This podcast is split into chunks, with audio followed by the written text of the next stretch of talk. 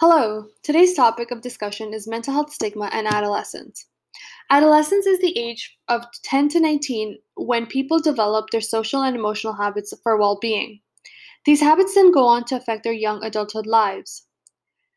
Risk factors that adolescents and young adults face shape their mental health. Things such as desire for autonomy, increased use of technology, gender norms, and lack of access to resources, and many more increase stress, and decrease a positive sense of mental health and well being.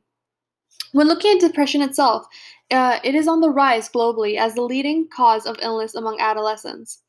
Suicide is the third leading cause of death in older adolescents. Statistics have shown that 62,000 adolescents died because of self harm in 2016. When examining these moments and how they influence adulthood, research has shown that adolescents that show suicidal ideation are twice as more likely to have suicidal behavior and ma- major depressive disorder as adults. It further does not help that there is a lot of stigma that individuals with mental health issues experience.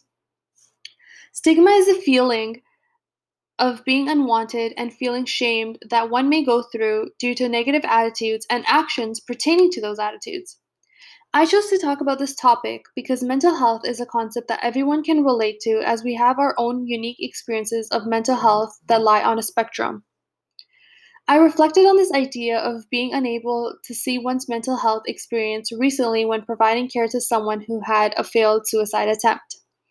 It was interesting to talk to them about their perspective of life.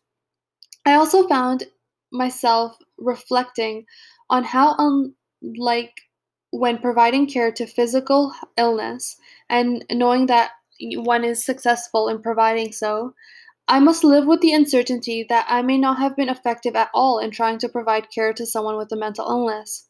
After all, mental health cannot be experienced similarly amongst two people. I think this is because everyone has their own everyday experiences.